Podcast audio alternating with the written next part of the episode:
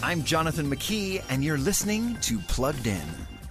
In the world of video games, the new puzzle game Maquette is a beautifully crafted world filled with mind bending puzzles that constantly challenge you to shift the size, scale, and scope of everything you see. It also reveals the story of a failed romance, peeling back the tale's dramatic layers one by one.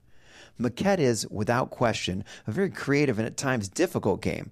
And while some will find its relationship narrative to be upsetting, you can also see it as a cautionary encouragement that even the most loving relationships require hard work and commitment. The game is rated 10 plus and is true to the rating with almost no objectionable material at all. In fact, the game reminds us that our closest relationships can be much like challenging puzzles themselves. For more about your kids and screens, visit us at pluggedin.com slash radio and be sure to follow us on Facebook and Instagram. I'm Jonathan McKee for Focus on the Family's Plugged In.